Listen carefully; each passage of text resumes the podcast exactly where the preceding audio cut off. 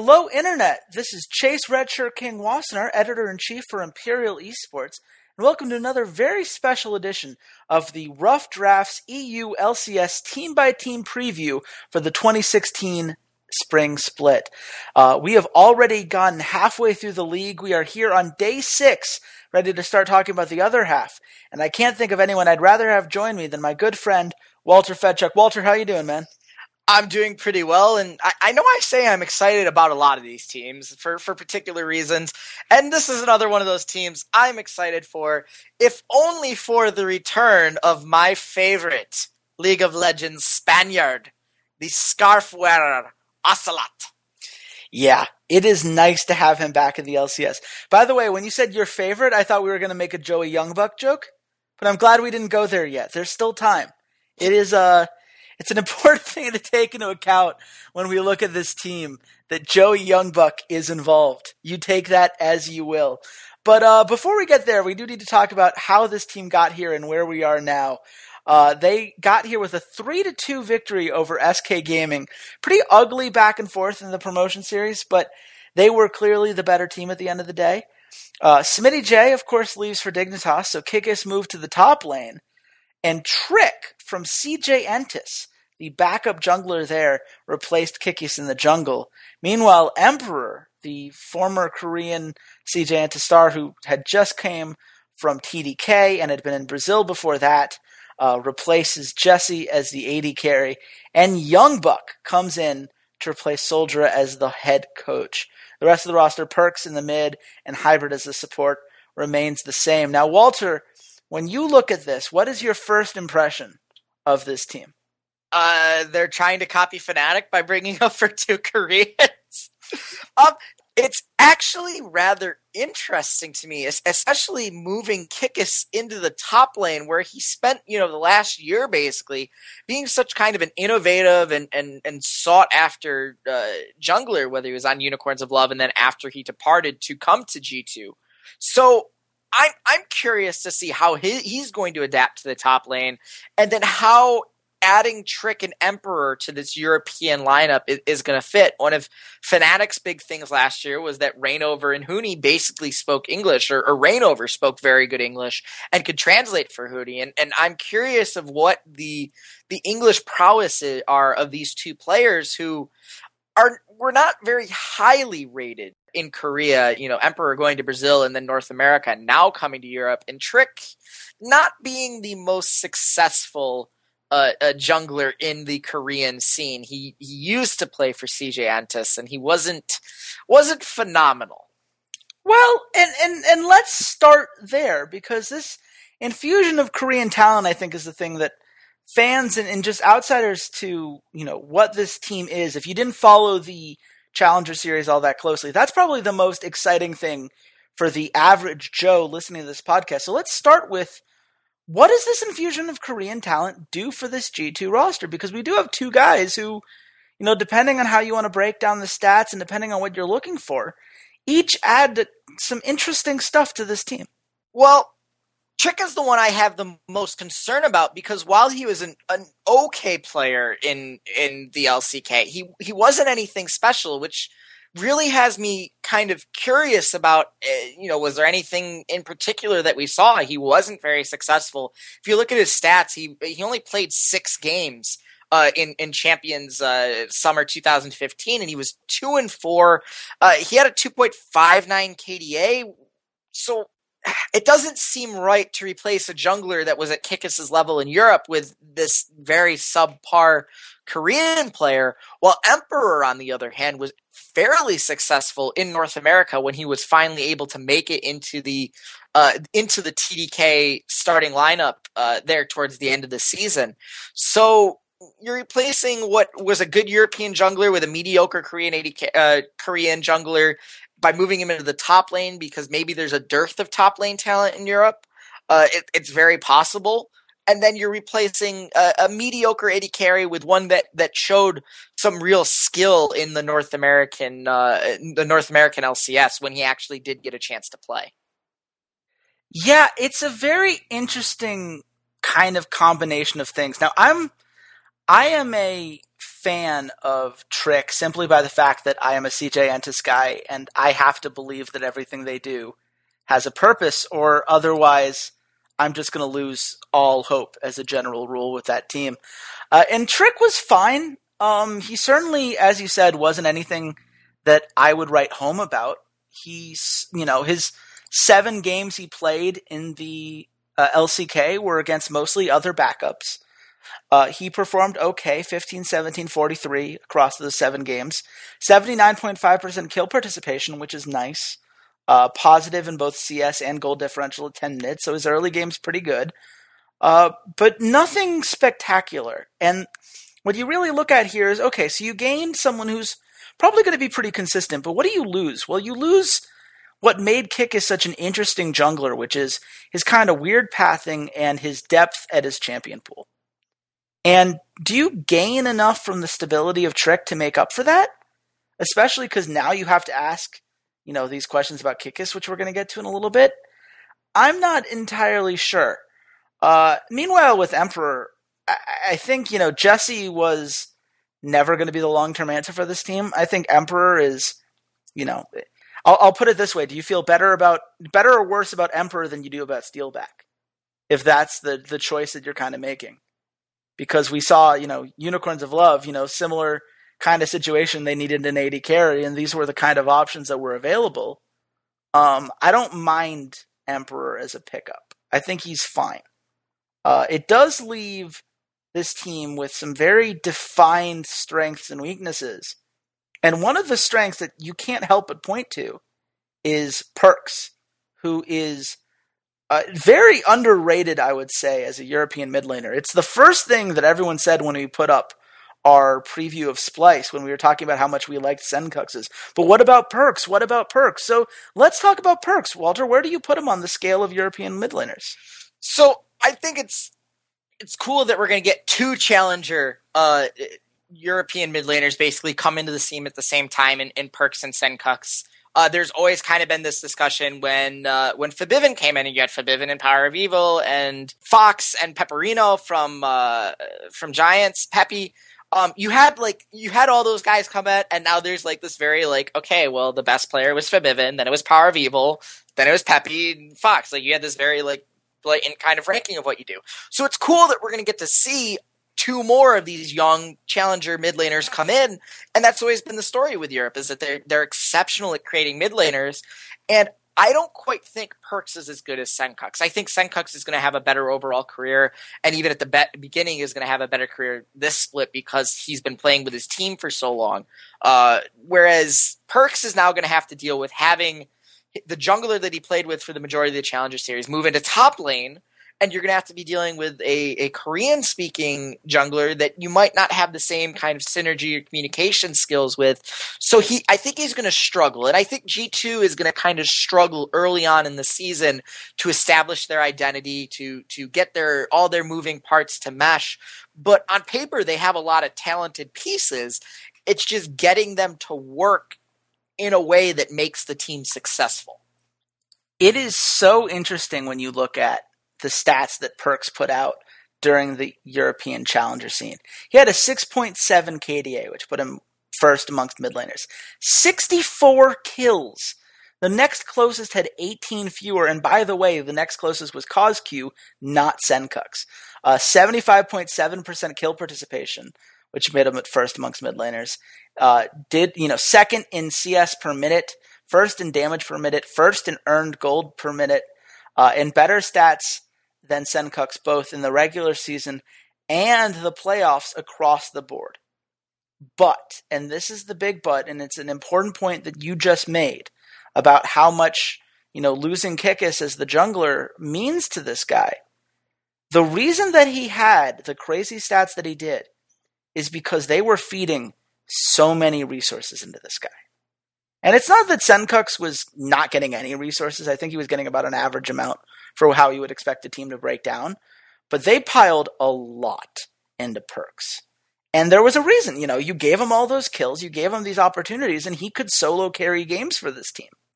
But when you're at the European LCS, he's not going to be, you know, he's not going to just walk in and be the best mid laner in Europe. There are plenty of really great guys he's going to have to play that are going to be able to go toe to toe with him on a day by day basis. And his CS numbers at 10 minutes are kind of his weakest point. He was only had a 1.5 CS lead at 10 minutes. That's kind of a concern because what that's saying is the early game laning phase, the part that's going to be so huge towards giving him these advantages towards the mid and late game against some of these really high tier European mid laners just isn't there. And it doesn't mean that it can't get there. Certainly, if Trick ends up paying off, if Emperor and Hybrid can become an interesting bot lane, certainly he can get the help that he had when they were qualifying for this, and he can be that kind of force. I think as an individual, he might be a better one on one player than Sencux is. But I don't think that this is a 1v1 kind of meta. I think the game is so far removed from the days in which just having the one best guy was everything you needed. And Perkz right now has so much being put on his shoulders. I just worry he's going to crumble under the weight of that, especially when we get to our biggest fear, Walter, which is Kikis making the transition to the top lane. We don't see a lot of transitions like this going well. Should we be afraid about Kikis's ability to make this transition successfully? I mean, I, I think we should. I, I think this is a very peculiar peculiar move and it feels more player driven that Kikis didn't want to jungle anymore and he thinks that he can do something different in the top lane than than he was able to accomplish in the in the uh, in the jungle. So he must have some faith in it. The the coaching staff and the management must have some faith in it. But I just question if he's going to have the mechanical skill to to keep up with with some of the great top laners that there are in in you know Cabochard and in Odoamne and in Soaz and in, and again you know then you kind of drop off into like that Gamsu Wonderwear and then you know further drop from their spot so it'll be interesting to see where he comes out I think the depth of his champion pool and the fact that he's so will he was so willing as a jungler to experiment with a lot of things will help him. It's going to come down to at the end of it whether Kikis has the mechanical chops to keep up with the top tier of top laners and and to beat up on some of these mid to low tier top laners. And that's really going to help G2 Esports if he's able to do that. If not, like you just said, you're going to be putting a ton of pressure on Perkz and on Emperor in particular to, to carry the rest of this lineup especially when you're going into the first few weeks of the season, it being so top lane oriented. So it's definitely a worry, and we're going to see very quickly if Kikis does have what it takes, and if they can figure out some sort of communication between himself and Trick and Trick and Perkz to to push this team kind of over that spot where where it's you know you're in unicorns of love and, and like giants territory where you're towards the bottom of those mid tier teams.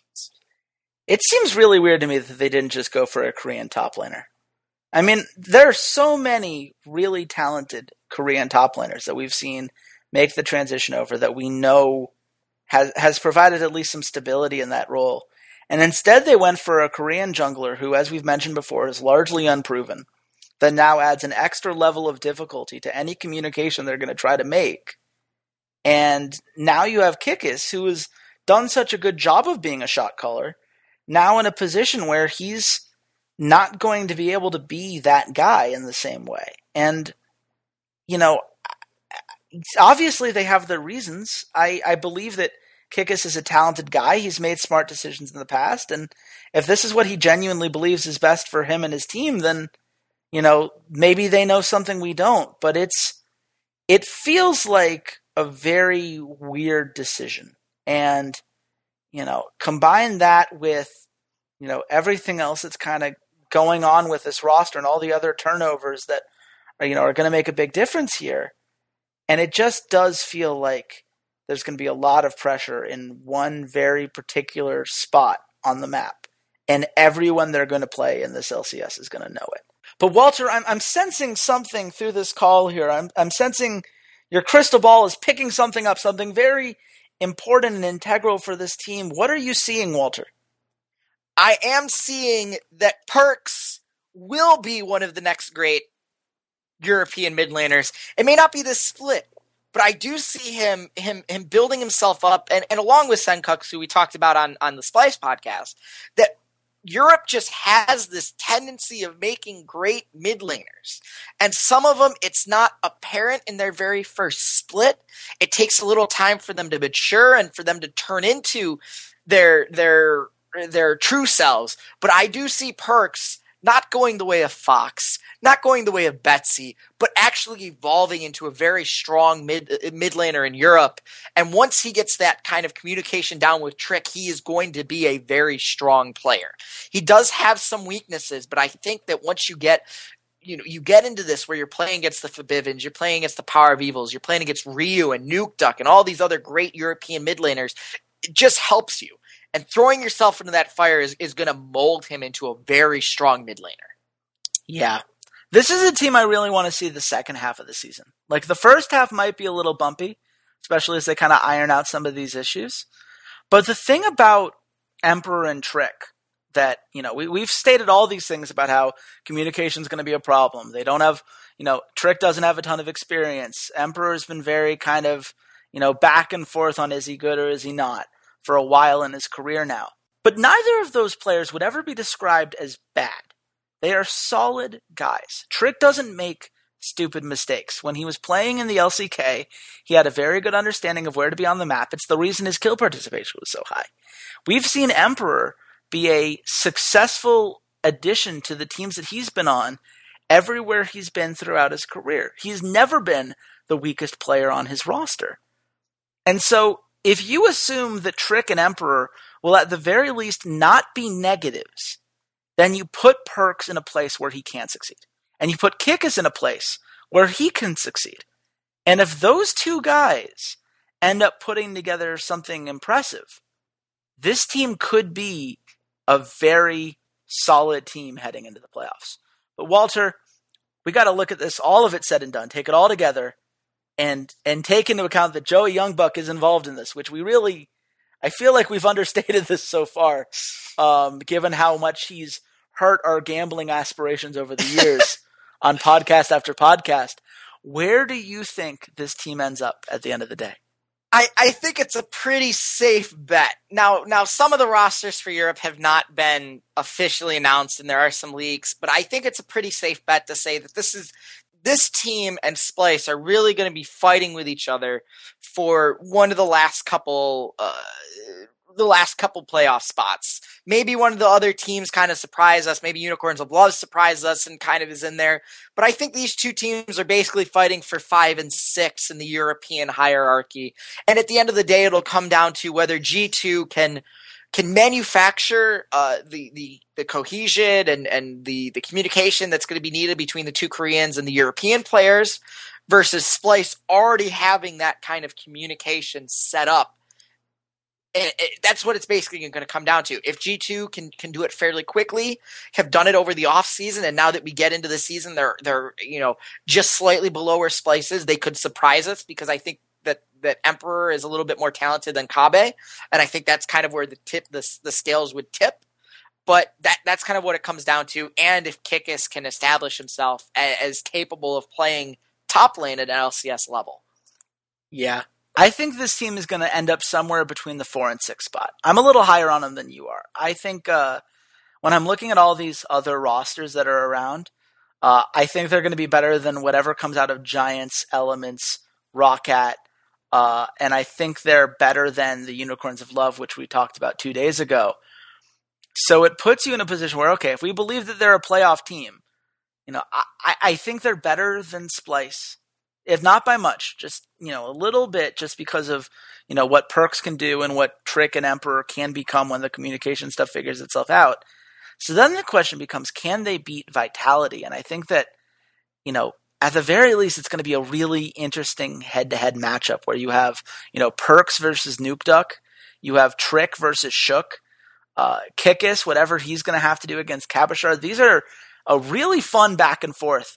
I would love to see that as a best of five in the quarterfinals. If G2 is the five seed and Vitality is the four seed, as we're predicting here, I think that is a very fun series that would be have a lot of back and forths going on for it. So uh, that is you know, where we're going to put them now. Obviously, we're going to be taking all these into account when we write our final power rankings at the end of the day. But for now, that's a podcast. We've done six of these so far. Uh, we started with Vitality, went on to Splyce, H2K, Unicorns of Love, Fnatic, uh, and obviously this one here today. And in North America, we have been doing the exact same thing. Started with Team Solo Mid, Immortals, NRG, CLG, Dignitas, and are releasing Cloud9 today. So if you enjoyed this and you want to listen to all of those, you totally should. And you can do that at soundcloud.com slash the esports gambling hour, or you can go to iTunes and subscribe to the esports gambling hour there. Of course, if you want to talk to us directly, we're on Twitter. You can find me at Redshirt King. And Walter, where can the nice people at home find you? You guys can find me at Ceades underscore LOL. And you guys should tune back in tomorrow where we will discuss the origin of all things European with this split coming forward. And until then, goodbye, Internet.